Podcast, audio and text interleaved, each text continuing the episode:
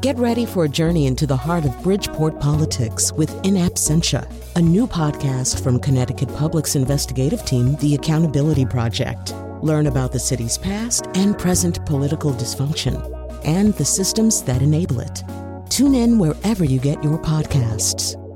Funding provided by Francisco L. Borges and the Melville Charitable Trust.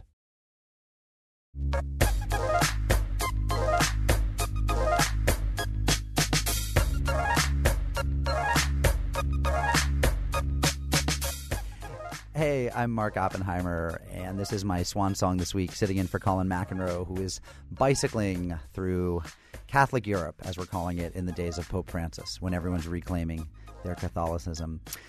It's the Colin McEnroe Show, and today we're ha- we have a really exciting show. Uh, this is one I've wanted to do for a really long time, and I'm really grateful that Colin's absence gave me the chance to do it. We're talking about big families, and we're, I'm arbitrarily setting the cutoff for big at four. Because – or not the cutoff, that, the starting point, the, the floor, not the ceiling at four, because that's how many children I have. I have four daughters, ages eight, six, four, and almost two. And, of course, when I'm around my friends who have ten kids, and I do know such people, they think, what's four? That's like nothing. That's a start. But when I'm around normal people in America, where the birth rate is closer to two, they think, oh my God, how do you possibly do that? And as it happens, I actually know other people uh, who have four or five. My friend Stuart has five kids. My friend Andrew has four. There's a whole – in New Haven, where I live, I sort of know the community of people who have lots of kids. We like spot each other from and wave from our minivans. But I wanted to hear uh, from some other people who had even more kids than me, and I also wanted to hear from listeners. So this is going to be a show where we're going to expect a, a lot of calls. We want to hear your judgmentalism. We want to hear how we're destroying the environment. We want to hear how this is, you know, bad for, for water in California and for the Greek economy. You can call us to talk about large families. What do you think of them? eight six zero, two seven five, seven two six six. That's eight six zero, two seven five, seven two six six. We have uh, four guests today. Uh, we're going to be joined by Vida Maralani, who's an assistant professor of sociology at Yale. She studies family structure. Hi, Vida. Hi, good to be here. Thanks so much for joining us from New Haven. Uh, Jordana Horn-Gordon is a writer, lawyer, and mother of, as of about a month ago, six children. Hi, Jordana. Hi. How are you? Hi, good. Thanks. Good. Thanks for having me. Absolutely. Uh, Rich Calhoun is a high school science teacher in Western Massachusetts and the father of how many kids, Rich? I have four. Two four. boys and two girls. You mean four so far, right? Uh, four so far. Four so far. All right. And Megan Francis is a writer and the author of several books, including Table for Eight. She is the mother of how many, Megan? I have five. You have so far, right? Yeah. Well, yes, and probably that's it. and probably that's it. Um, so thanks so much to to all of you for joining us. I want to start with Vida, though. We're going to bring everyone else in really soon. Uh, how common – can can you give us a sense of the sociological breakdown? How does the, the bell curve fall? What's average in America? What's what's bizarre? Right. So I, I will start by endorsing your view that four is uncommon okay. and more than four is uncommon. So, uh, you know, about fifteen percent of uh, parents today have four or more kids. It used to be higher, but I will say that that's an anomaly. If you take a long-term view of American fertility, fertility went up, you know, to produce the baby boomers and then has gone back down. So, you know, often I think people think of this very big fertility um, norm that was just before our generation, but actually that was unusual. Fertility was lower before that, and so there's this up and then down shape to fertility. If we look from nineteen hundred, say, to two thousand, Americans are incredibly uh, narrow-minded in what they think the ideal family size is. They think two or three children are the right number, and so in nineteen seventy, uh, about seventy percent of Americans thought that the ideal family size was two or three, and today, about seventy-five percent of Americans think that that's the right number. So I would say relative to other countries, we actually have an extremely uh, homogeneous uh, consensus of what the right family size is, and it's about two or three. And when did it peak? Do you know what, what year we had yep, the highest? So it, yeah, go ahead. Yep. Uh, so it peaked for the cohorts of uh, nineteen thirty-five to nineteen forty. So the baby boomer is uh, – the baby boomers were born from nineteen forty-six to nineteen sixty-four. So if you kind of think of the nineteen fifties as, you know, the peak, it went up to about a, a fertility rate of three and then came back down to two. And what if you uh, go back one hundred years? So so back, back to one hundred years. Yeah, if you go back one hundred years. So if we think about the uh, the women born in nineteen ten, say, fertility was lower at about two and a half. Um, an average of two and a half per woman. And, and so when we look at the proportion who have four kids or more for the nineteen ten cohort, now I looked up that number, uh, it was twenty-one percent. And oh. so, yeah, not that high. So not that high. So they were they were actually pretty good at birth control. Um, right? I mean, they they knew family planning, didn't they? They did. I mean, so people have a lot of different ways of doing family planning. I'm, I'm suddenly remembering how I talked to my six-year-old. Uh, so, so this is a this is a the six-year-olds are off at day camp. You can we're among grown-ups here. What, what were they doing? How is it that low? Well, so I mean, people control fertility both by using contraception and by not having sex when they don't want to get pregnant, and so they can do both. Is that is that how it's? Oh my God. How it's done. All right. So um, th- thanks for for so get, getting us getting us focused on that. So so there was an anomalous pe- an anomalous period after World War Two and in the baby boom era. And now we're back down to what people think is fairly normal. Um, uh, Megan, you host a uh, a podcast, The Mom Hour, right? Yeah. Yes. And I mean, is your qualification for that that you have a lot of children? Is that what the podcast is about? No, it's not. Or are you just an exceptionally good mom? Um, I think I'm an experienced mom, and so a lot of people look to me because I have five kids and thinks that that, that gives me some kind of superpower or perceptiveness about parenting. Um, to be fair, I don't think I'm any more perceptive than a mom of one, but I do have a lot of experience and years under my belt and kids under my belt. So, yeah, I think that people tend to look at, at moms of many or dads of many as sort of these experts because they think we must be incredibly organized or incredibly um, patient to be able to handle it. And I'm not sure I'm either of those things. But so that gets to the question of how we're perceived, those of us who have large yeah. families. Um, you're talking as if the perception is generally positive. Like, let's go to Megan for advice. She's she's seen everything. Is it is it overwhelmingly positive, or is there a lot? Is there any negative feedback? Oh, there's ne- yeah, there's negativity. I think that it, it goes both ways. I think that people, it's the you know the sinner or saint kind of um, dichotomy. So you've got some people who think, I'm crazy, my house must be completely chaotic, and we're just kind of, you know, living in squalor, and I can't manage, I can't possibly manage all my kids or pay attention to all my kids. You've definitely got those people. They're not the ones who, I guess, are looking to me for advice, thankfully. Um, and then I've got people who really just kind of think, wow, five kids. They they kind of think that five is five times as hard as one, uh, which has not been my experience, and I'm sure the other people on the show with bigger families would agree. It's not. It's not like, you know, it's not like that you just take one kid and, and multiply all the work by however many kids you have, and that's how it works out. It's not quite so such a concrete equation in that way, I don't think. No, I mean, in fact, you have to make the oldest help out a lot and do lots of yeah. stuff. I mean, you just you enslave the older ones, right? Exactly. And that, well, and they and I, you know, they keep each other company, and so you know, if I've got one of my kids who's bugging me to play with them, I'm like, what did you, what did I make you all these brothers for? Right. So, play with them. Go so throw that I think one around. In a lot of ways, it takes some of the pressure off, to be honest. We're talking about large families. We'd love your calls at eight six zero, two seven five, seven two six six. Jordana, how old is your sixth now? So the sixth is uh, three weeks. My goodness. And wow. Boy, girl, give us the breakdown, the boy-girl right. breakdown. So um, my two eldest children are boys. Um, they are eleven and ten. And then we have a slew of little girls, um, one of whom has been almost four, according to her, for several months. But now it's actually almost four next week. Then um, one who turns three in October, one who turns two in October, and then this most recent one.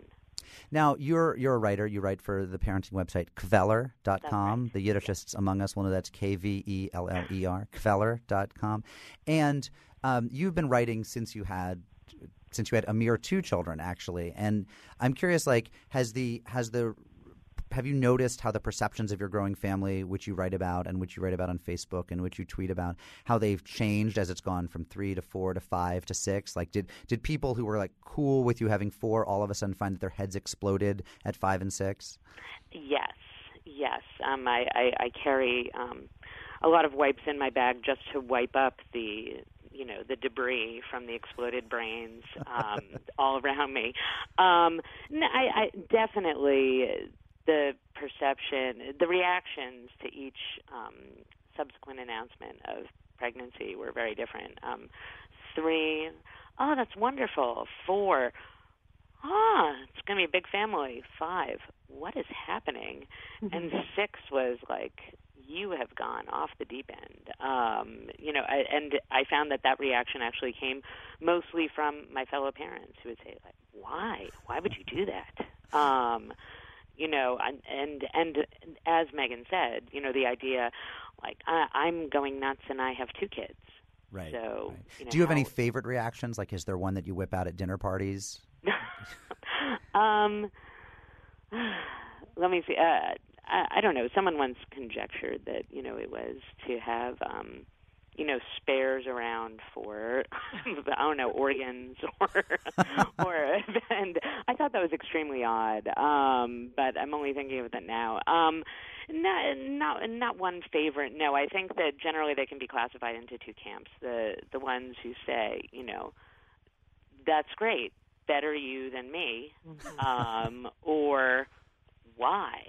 Right. Why would you do that? I would add um, in another. I mean, the rea- one reaction that I know Sid and I get, uh, my wife and I, is the not uncommon reaction of people who have two or three. You say, "God, I wish we'd had more." Oh, interesting. I get we I've, get that I, not infrequently. I've, I've only found that um, actually it's only just started now, because now I have some friends who their maybe their first child just finished high school, uh-huh. um, and they say, you know, they're they're struggling with what. They are um, how they're going to redefine their lives without the, a present child in the house, and they think, well, you, you know, you have some job security, right? You'll never have to. It's a long time before you lose. My mother had, uh, my parents had my last sibling. I'm one of four. Uh, when my mom was forty-four, hi mom, and uh, up in Springfield, and um, you know, yeah, they didn't have to worry about what next until they were sixty-two. I mean, they were teaching a sixteen-year-old to drive at sixty, so it was, right. uh, you know, it, it it put off those questions about about Act Three, as uh, the gerontologists call it. Uh, Mister Calhoun, if I may call you that, um, even though you're on vacation from teaching at a high school. Um, you have four kids, right? Oh, we have four kids. We have a, a daughter who's seven, a son who's five, a daughter who is three, and a son who was born in March. Oh, congratulations. So how did Thanks. you guys how did you guys reach the decision? Was that one of the thing, those things where you, like your eyes locked on uh, you know, match dot com and you both wanted four kids someday, or was this an evolving decision? It was a, certainly an evolving decision. We both came from families of four, but uh, but we actually were told um, by a fertility specialist uh, after our first, we, we had fertility help with all of our children. Um, actually, sorry, with our first two, um, and our our son was born uh, with in vitro fertilization. Our second, our first son, um, and then the next two we were told were miracle babies. They were they were not planned, but certainly we were excited to see them uh, and meet them. Um, But we were, we thought we were done at two, and so uh, we're pleasantly surprised with three, and uh, kind of bowled over by number four.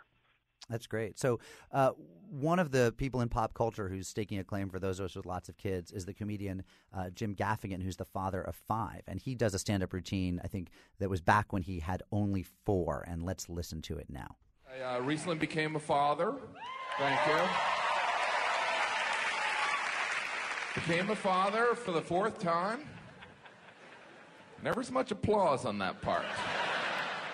Really no applause, right? Because after the third kid, people stop congratulating you.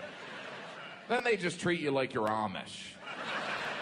Four, well, that's one way to live your life. Can you build us one of those wood fireplaces? Four kids. Four kids. If you want to know what it's like to have a fourth, just imagine you're drowning, and then someone hands you a baby. All right. So what a, what a great moment to go to a uh, a phone call. Mike, are you there? Yeah. Hi. All right, Mike. What's up? Well, I'm I'm listening to your topic here, and it just reminded me of a very funny story. I used to teach aquatic exercise at a local hospital, and it was mostly seniors. And I had this elderly lady from down south, and she mentioned she had thirty children. thirty? And uh, I didn't believe it until she brought in all the pictures and named them right off the bat. And, in fact, she had a wonderful southern accent. The way she said it was, I had them five and six at a time. She never had less than twins. One husband.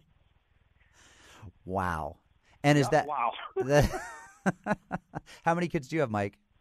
Myself, I'm single. You're, all right. Well, you know, there's time yet. We we wish you we wish you however many kids you want. Uh, I'm gonna. I'm, I'm looking for a fertile woman. Thank you very much. All right, Bye. Fertile women. Call Mike. He's Mike at Mike dot com. All right. Thanks so much, Mike. Good good talking to you.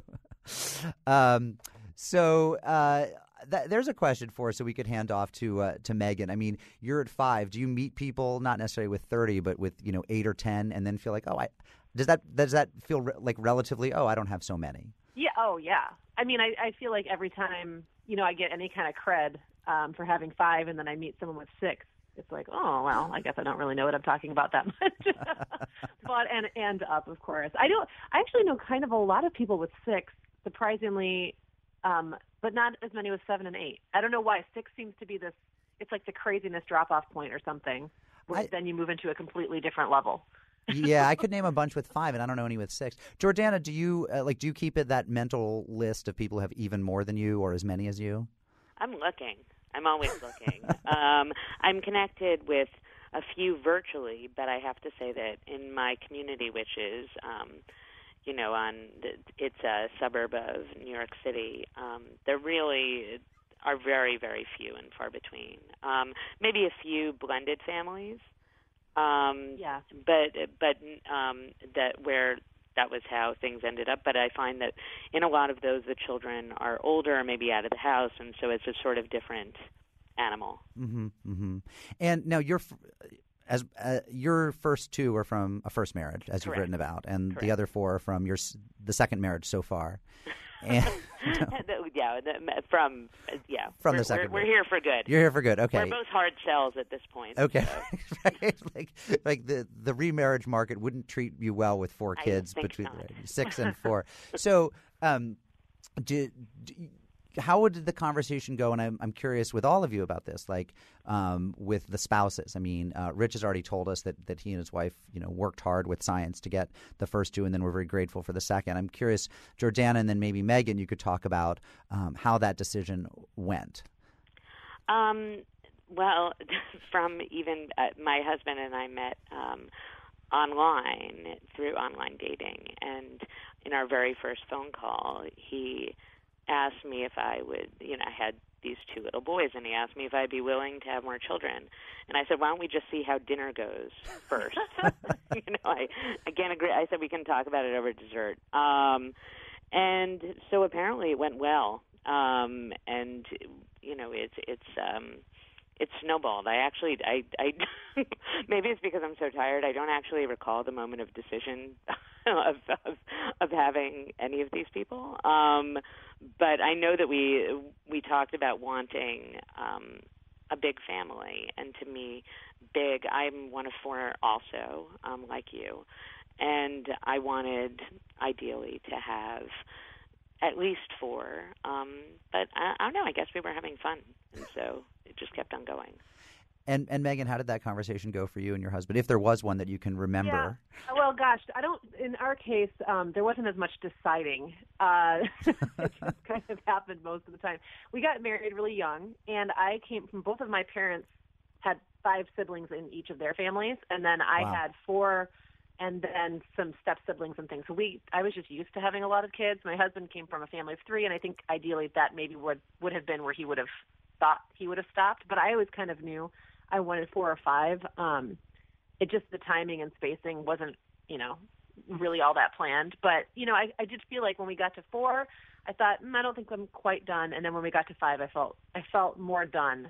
And I also had I could see how having more kids was just kind of extending the length of time that I was going to be in the trenches, you right. know, and I was kind of ready to start moving out of those trenches. Right. But but I could see having – if it just was about the number of people I want around my table, um, I could just have kept going on into infinity because I love being surrounded by people. You like having a big so, table. No, yeah, I love I, it. I, you know, and I've written about this too, and I've always said, I mean, one of the things is that it is this hedge against loneliness, right? That, you know, there are these people who love you a lot and whom you love who are around. And, you know, right now one of my eldest daughters is off at summer camp for four weeks, but I got, you know, I got three more. So it still feels like there's a lot of love.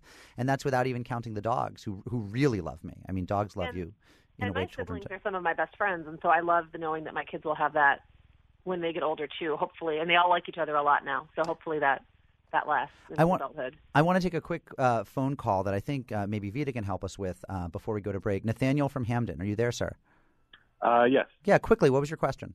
Hey, uh, I think one of your uh, guests had spoken to the, uh, the, the trends in the U S related to um, how we're kind of in a waning period uh, of having larger families, but right. previously it was higher and it's lower. And I was wondering how that applies to other cultures or, or countries. Um, yeah, whether where Europe we... aligns with us or not, um, where we fall within that. It's a great question. Vida, quickly, wh- where do we fall relative to other countries?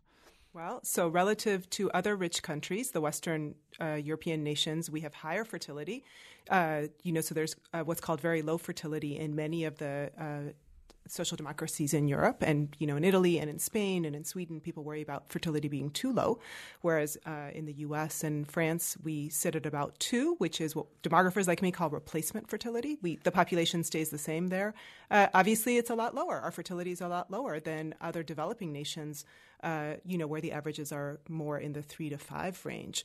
But so I would say our fertility is high for a rich nation, but uh, pretty ho-hum and compared we're, and to we're other by, developing we're nations. We're helped by immigration, right?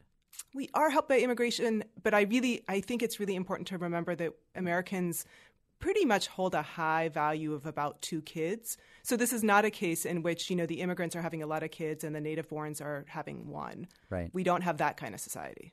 We have to go to a break, but when we come back, we'll take more of your calls. We're talking about big families. It's eight six zero, two seven five, seven two six six. I say, baby, why stop there? Let's have a great big family, like them old photographs you see. Well, that could be you and me, and a great big family. What do you think when you see someone with more than four children? In our family, there were five children.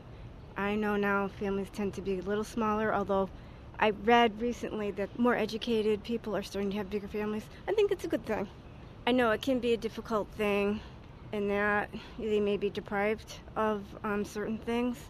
But now that I'm older, um, I can see that a lot of times you may not have a lot of other people in the world that you, you know, it's good to have um, some siblings. A lot of times, even if it's a sister or brother, you hate them for a day or two and then you're, you know, back together again. I wonder how they can pay for it.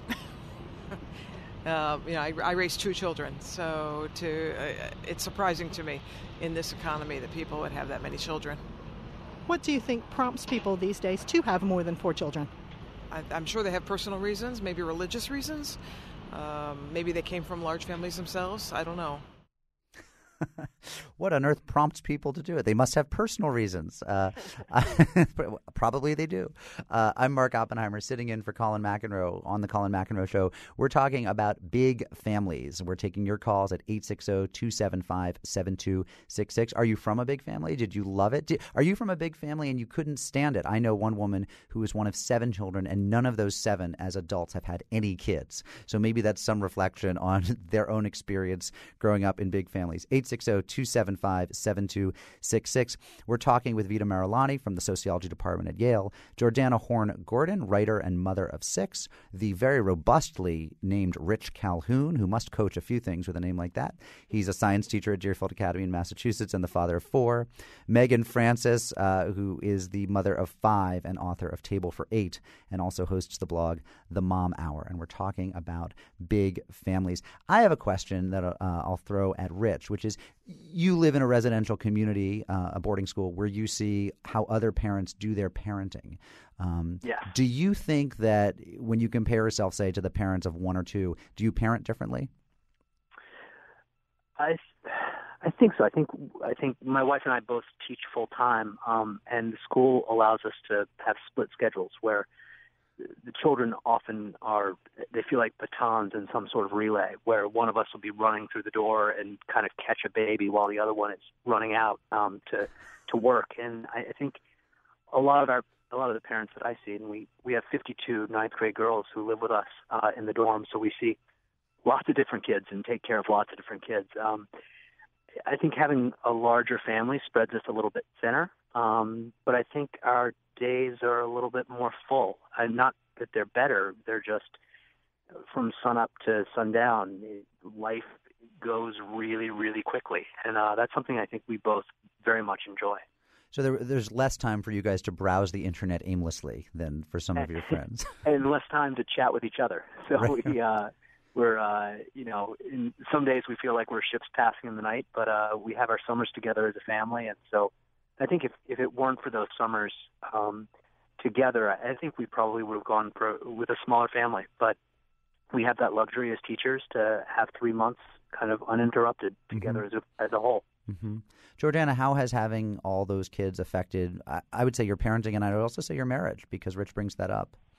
Um, in terms of parenting, I think that you you really can't sweat the small stuff as much um, with this many children. Um, I've written about, you know, how when you're in the supermarket and you see someone with the cover for the seating area of the shopping cart mm-hmm. and their child in there, and you think, okay, like, I, I can't be worried about that. You know, I, I can't be worried that you're going to lick the shopping cart. Um, the chances are really good you're going to lick the shopping cart, and you might throw up, and we're going to get through it. It's going to be okay. Um So you can't be so tense about things. You need to be much more organized. Um Sadly, that is not my nature, and so this has really been a lesson for me, because I think that I think that if if three children war- is juggling, I think that six is really more like air traffic control, um, and you're trying to avert disaster and forgetting someone in a parking lot somewhere. Um, and so, so it, it necessitates a degree of organization, a degree of um, the let it go kind of mentality, um, and also encouraging, strongly encouraging your children to be as self-sufficient and independent as possible, yeah. um, because not only does it behoove them, but it certainly behooves you. One of the um, things that, that I know often gets let go, at least in my household, is things like lawn care, for example. And our, our but our neighbor Holly, who has four children, she's famous in the neighborhood for saying, "We're raising children, not grass." You know, that it, it's just like, the you know, the, the hedges aren't going to be as nicely trimmed. Megan, are you an organized person? I've become more organized from necessity, but no. And my nature is not to be particularly organized. So, um, and I think to what Jordana was saying, I mean, people will tell me all the time how self-sufficient my kids are and, and how impressed they are that they can do things for themselves. And I really can't exactly take credit for that. It was probably more a little benign neglect on my part, and then they had to sort of figure it out. Um, I don't think that's a bad thing. Right. No, I mean, our one-year-old can yeah. open the refrigerator and take out her sippy cup and start drinking. Yeah. Like, she just doesn't wait, because she's learned that she can ask and nag us, but we're just not going to get to it. And yeah, I, I feel like there was like a ten-year period of time where I was kind of stuck on the couch nursing a baby like all the time. And so the older kids just kind of thought, well, I guess we have to learn how to make an egg, make a sandwich, yep. you know. Yeah, figure or, out where our stuff is. I mean, they just didn't rely on me for that kind of thing. Give ourselves baths and hopefully not yeah. not drown. I want to take a call. We have a call from Michael in Lawrence. Michael, you there? Yeah, I'm here. Yeah, um, and you're from a family of how many, sir? Twelve. Twelve. Okay. What yeah. was that like? Well, and I'm not trying to be disrespectful. To you can, you know what, Michael? Disrespect us. It's okay. It's okay. okay. We're all grown ups uh, here. Well, I hate to rain on the pronatalism love fest, but coming from a family of twelve. Uh, most of my brothers and sisters don't even have kids. Um, a lot of the time we raised, it was kids raising kids. There was physical abuse in the house because of the stress my mother was under. I mean, I, you know, look, there are racing classes this year too. If you have a nice suburban middle class, you know, uh, high income, you might be able to have four to six kids and be in La La Land. But, you know, if you're considering all the single parents, people that don't have the money, in this economy, in this world, bringing kids into this world, you know, with the college tuition and everything like that is stress. And the one thing that's left out here is the stress that, right. uh, you know, being under. And I had uh, one biological daughter and I adopted one. Mm-hmm. Like I said, most of my brothers and sisters, I'd say ten out of the twelve don't even have kids.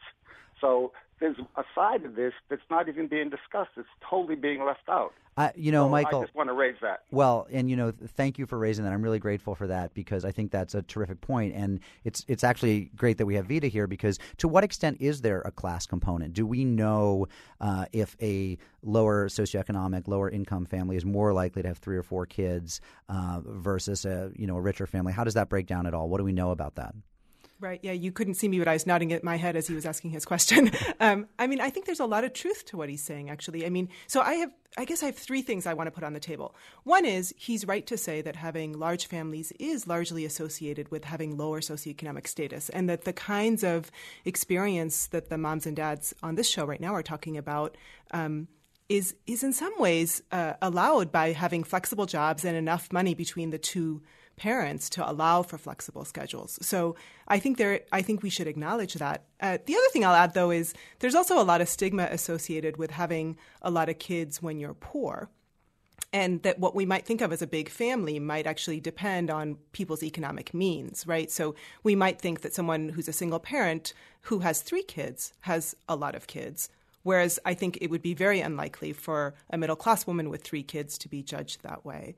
Uh, there's also, I think, quite a bit of stigma actually against being childless and having only only one child. So this, so we can stigmatize people a lot of different ways uh, and manage to do that. And I should say, by the way, that I you know would love to do another show on people who have zero or zero or one kids, let's say, or childless by choice, or as sometimes they call themselves now, child-free, because they think childless sounds you know sounds derogatory, sounds like a, a put down. Uh, Peter out there in uh, virtual land, he tweets, "I've always asserted that I can barely take care of myself, let alone one or ten kids." Peter, I'm sure you're right about that. Don't have kids. Sarah uh, tweets, "My wife is the youngest of four, and she's sure she wants only one. She felt forgotten and like an afterthought." You know, and uh, to Sarah, I'd only say I was the eldest of four, which was actually worked out great for me because I had a few years where there were no others. But yeah, being the youngest is probably different um, than being uh, than being older. And Christina tweets, "Could your guests discuss the finances of having lots of kids? Big houses, plans for college costs, uh, and so forth." That's actually exactly what I was going to ask, and that's thanks to Michael's really good call. And by the way, Michael, we're so glad you're listening up there in Lawrence, Massachusetts. It's always good to be heard up in the uh, north of Boston area. Um, you know, I should come clean and say that we have enough money that we don't worry about things like Uh, the groceries or even getting babysitters to get some time alone, but there's no way we'll be able to pay for college of more than one. And we've always joked we have to figure out who the smartest is and send that one to college. Uh, but that's where we stand. You know, college is absolutely off the table. Um, Jordana, are you like are you, are you rich? I mean, so we're at a point where we're. I will say that my unusual, um, or I guess not unusual, seeing as how, you know, maybe um, maybe one of your guests can speak as to whether or not actually fifty percent of Americans get divorced. Um, but the fact of the matter is that meeting and marrying later in life, when my husband and I were at points in our respective careers where we had more financial security, um, has been a comfort now. And the fact that that happens to coincide with um, my unexpectedly cooperative fertility um, has been a pleasure as well. Um, and that's so. I do. I feel incredibly lucky. Absolutely. Yeah. I do. Um, and you know, it's a set of circumstances that have fallen into a row. And that being said, we do often joke about you know one day sitting the kids down at a table and spinning some sort of roulette wheel as to, you know, who will go to college. Um, and we talk about also the fact that, you know, we, we, we often cite the example of, say, Mark Zuckerberg, you know, you don't have to finish college, you know. You just so, found a multi-billion dollar corporation. Right, Bill, Bill Gates didn't finish college. That's a We've never tried that one in the Oppenheimer household. I'm absolutely going to try that one. Yes. Hey, so Rich, and you, you, of course, you have free housing, so that helps. We do. Part of our job is, is living in the dorm. And so I think if we, you know, I think your caller made a, a very good point. If we weren't in this, this very special situation that we're in, in terms of our job expectations, there's there's no possible way we could afford to have a larger family. Um, right. we, we feel very lucky. Although, you know, we plan to become boarding school teachers. That That's what both of us have done since college. So we set out knowing that we would live at our school likely for the rest of our lives. Right, right. Uh, I want to take another call. Uh, Rasan, am I pronouncing it correctly from, from Cromwell? Yeah, Rasan, thanks a lot for taking my call. What's um, up?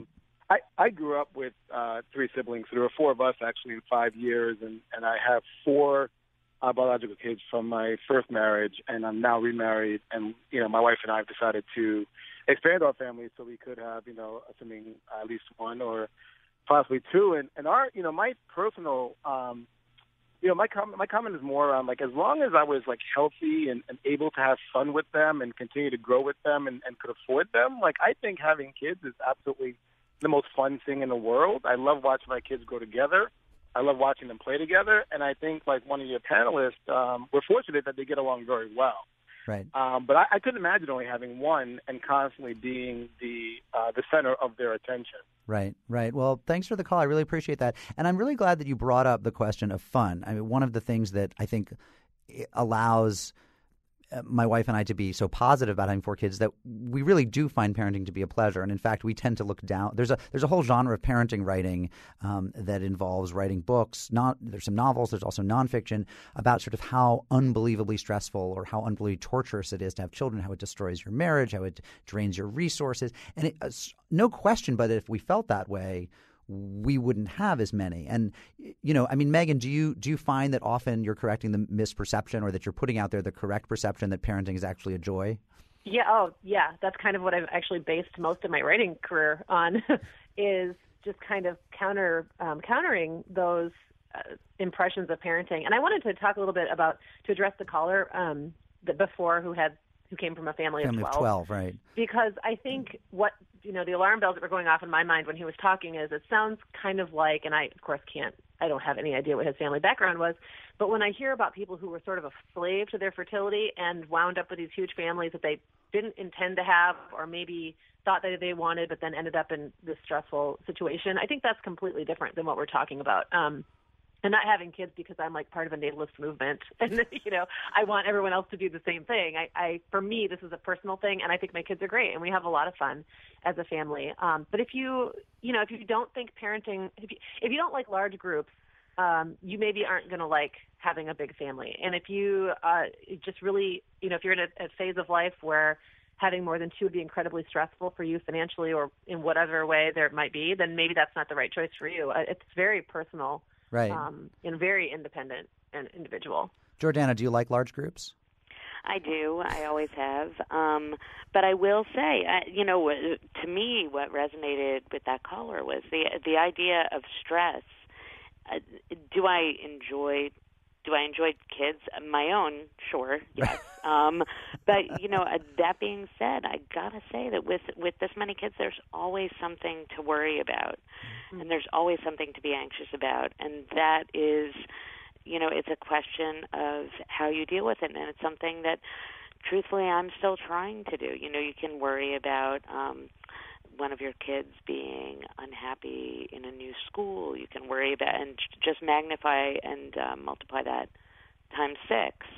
And there's always something that can keep you up at night, you know, perhaps literally if it's screaming or perhaps, you know, just in terms of your thoughts right. and wanting the best for these children. Um, so it is a lot and it, and it is very stressful. And I, I think that we do each other a disservice by just saying, you know, yes, it's it's fun and wonderful, and it is. It is fun and wonderful, and it has an underbelly of of being extremely tiring um, and all-consuming. And I would add that, you know, for some families, it's probably exactly the wrong decision because what brings them together as a couple or what gives them pleasure as a single person, a single parent, uh, maybe, you know, travel, for example, or it may be, you know, year-round, uh, twice-a-week soccer. I mean, there are things that some people enjoy doing that give them meaning and purpose that are not compatible with having lots of children where you just can't get away as much as you would like. I mean, my wife and I joke that we don't like travel unless it's to our sofa to watch H B O. And so that's, that makes us, you know, that's an advantage if you're going to, to have lots of kids. Uh, we're talking about very large families. I'm Mark Oppenheimer sitting in for Colin McEnroe. We're about to go to a break, but when we get back, we want more of your calls at eight six zero, two seven five, seven two six six. My boy, and he's going to the top. They don't get along, but they're going strong. One big happy family. They don't get along. Strong. One big happy family.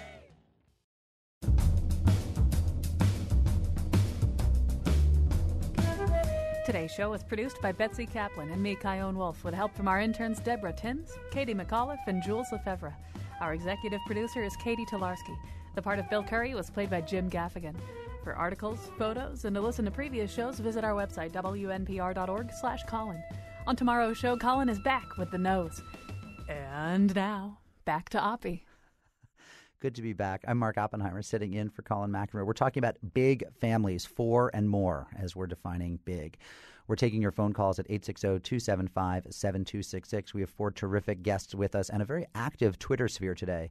Mara tweets, my father had five more kids with his second wife. He was forty when started, fifty when last was born. Here I should say that my grandfather was married six times, but he only had kids with two of the wives. So there were there were five kids total. But yes, multiple marriages definitely uh, come into play. Megan made the point of saying, and this is Megan Francis, who's the author of Table for Eight and host of The Mom Hour. Megan made the point of saying she's not part of some natal cult. I'm assuming that all three of my parenting guests are philosophically okay with birth control. Does anyone want to – am I wrong about that? I'm nope. super okay with it. You're all super okay with it. Okay. So no one here is having lots of kids be, for because they believe that God forbids otherwise. But, Jordana, you have written about a religious impulse for having a large family. Yes. Um, not in the sense of um, – be fruitful and multiply, but I am a strongly identifying Jew, and for me, um, for me, it's very important. I, I feel that I really want to um, not only to have children for my own personal um, reasons, but also it's very important to me to raise Jewish children. Um, I feel very lucky to be part of a heritage that's very important to me, and I want to convey a sense of that importance to these children, and I feel very grateful to have the ability to have them. And, you know, that's in some ways the exact opposite of the feeling that some people have, going back to that caller, Michael, who I don't know why his mother had twelve children, but there are people who have lots of children because it's beyond their control, because their their culture c- commands it, or their religion commands it, and and they do it. In a sense, they're choosing it, but maybe it wasn't the right choice for them uh, in terms of family happiness or keeping their stress down. And you're, you know, my guests today are making it a, an affirmative choice. Megan, do you do you feel that? How do you feel about what your number of children does for either your community of origin or the town you live in? I mean, we have a tweet from Peter in which he says, more people on this planet drain resources, whether first world or third world country. How do you respond to that? Oh, uh, well, I mean, I've heard, I've gotten really nasty mail over the years um, accusing me of draining resources. And, you know, it's all relative. And I think that we can all find something to get upset about, whether it's a celebrity who jets back and forth um, from coast to coast a few times a week in, you know, their private plane, or whether it's somebody who steals water from a fire hydrant in California during a drought, or, you know, Tom Selleck, apparently, according to today's news. Apparently so. And I just, I feel like in the grand scheme of things, living in a uh, in a country that's barely at replacement rates, my little family of five kids is not really making the impact that um, that that is being, you know, I don't really feel like there's enough of us doing this to be making an overall huge impact. And, you know, I'm not a social scientist, and I'm not a, and I'm not a, a scientist, so I could be wrong about that. But I feel like we all are making individual choices every day about the way we interact with our community. And, you know, we, we live in a small town where we walk a lot, and we don't, you know, use a lot of resources in, and we all cram into a very normal-sized house. So I just I feel like it's really relative, and I feel like that's a little bit of a red herring, to be honest. Vida Maralani from Yale University, is that a rigorous way of thinking about it, or are you cringing? I, no, no, I think she's good. I think she's absolutely right. I think, you know, once we look at the percent of the population that has more than five children, we're up at lower than one percent. And so I, I tend to agree. Can I can I add, though, one thing that's really interesting for me is that I think it's interesting what gets judged as a, quote, big family, depending on uh, where you are and what you do. So in my world, in the academy um, and my doctor friends, three is considered a big family. And I often hear my friends get judged for sending their kids to daycare too young, uh, having too much babysitting and nanny help, and people raising eyebrows at three. And so one thing I think it's really interesting in thinking about what's too big is what people give up in how many kids they choose to have, right? So in my case, on school photo day, I might have a babysitter come do my daughter's hair because I'm in D C giving a talk. And there are other moms out there who would cringe at that. But that's a trade-off I have to make Can in I my just life. Say, if you had four kids, nobody would be doing your daughter's hair on school photos. I, mean, that, even, I think I'm not the only one listening to that thinking, wait, your daughter's hair gets done extra special on school photo day? Like, it does. My yeah. daughters are lucky but, to get to school. I mean – But but I guess, you know, what's interesting in my world is what people actively ask, are you really going to have a third kid? Is that really okay? Well, your and world so, is crazy. That's just well, crazy. No. I mean, I think my world is another world in which mothers exist, just like the mothers on your show. But I just think it's interesting to think about, you know, what's big? Is four big? Is six big? Is three big? Well, it sort of depends on how you're going to use this finite amount of time you have in your day. On what your community is. I want to go to Sandy uh, from New London, who's been very, very patient. Sandy, what's up? Hi. Um, I just wanted to share that our Our family is a blended family, and it's it's difficult to figure out how you're going to pay for college. And what we did was the eldest, we paid for college for her, and then as she graduated, she had to be willing to put some of her future money into the college fund. Hold, now, wait, how did you en- wait? Hold on. How are you going to enforce that? Did she have to sign a contract before she moved into her freshman dorm? Actually, she did. Whoa. But it wasn't a lot. We asked her to pay for fifteen percent of what we gave her would come back to her sibling, the next that's, sibling in line. That's really... And then, and then each sibling after that had to do the same thing. All that, our kids graduated, and all of them lived up to their contract. That's really neat. All right, well, thanks for that call. I really appreciate it. Uh, my neighbor, Gigi from New Haven, how are you? Hey, Mark, how are you? Good, how are you? What's going on? Good. No, I just wanted to uh, talk of the previous caller who was uh, from a family of twelve. I um I come from a family of I'm one of nine, and um, I have five children myself. And I just wanted to say that all of us, you know, in, in my from my siblings, we most of us have children, you know, by choice, and we're all very happy being parents. And growing up, it wasn't it wasn't like the dog eat dog world that everyone would imagine in a family of nine. We all looked out for each other. We all cared for each other. We didn't have everything we wanted. We didn't have probably everything we needed, but at the same time, we were able to manage with what we had, and it has made us extremely, extremely successful in our adult life. I, I love your comment, and I'm gonna I'm gonna take that comment and put it to our callers, to, or excuse me, our panelists today, because I am curious. How do you consciously parent all these kids, right? Because everyone knows who has even two kids that the first may be jealous of the second. And I'd love to ask each of you quickly, Jordana and then Megan and Rich, how do you think about what happens, what are you doing to the other kids when you have another? Jordana? Well, I think that for me it's been remarkably um, and surprisingly positive. Um, we just brought home, as, as you know, a new baby um, from the hospital three weeks ago. And in many other families that I know, there's a lot of drama that goes around with a new baby coming in the house. And here, I'm not entirely sure everybody noticed. Um, I'm, I'm joking, obviously, but the fact of the matter is that it didn't. It, it hasn't changed really things for anyone. It's been a pleasant surprise. There's been no acting out because It, they understand that the my attention is very rarely laser focused on one particular person, but rather it's a cumulative operation. Right. You um, give you give them siblings, not attention. Uh, uh, that's what we maybe te- a little of that's those. What we tell our kids. Megan, what about you? How has the parenting played out? What what what challenges have there been in that?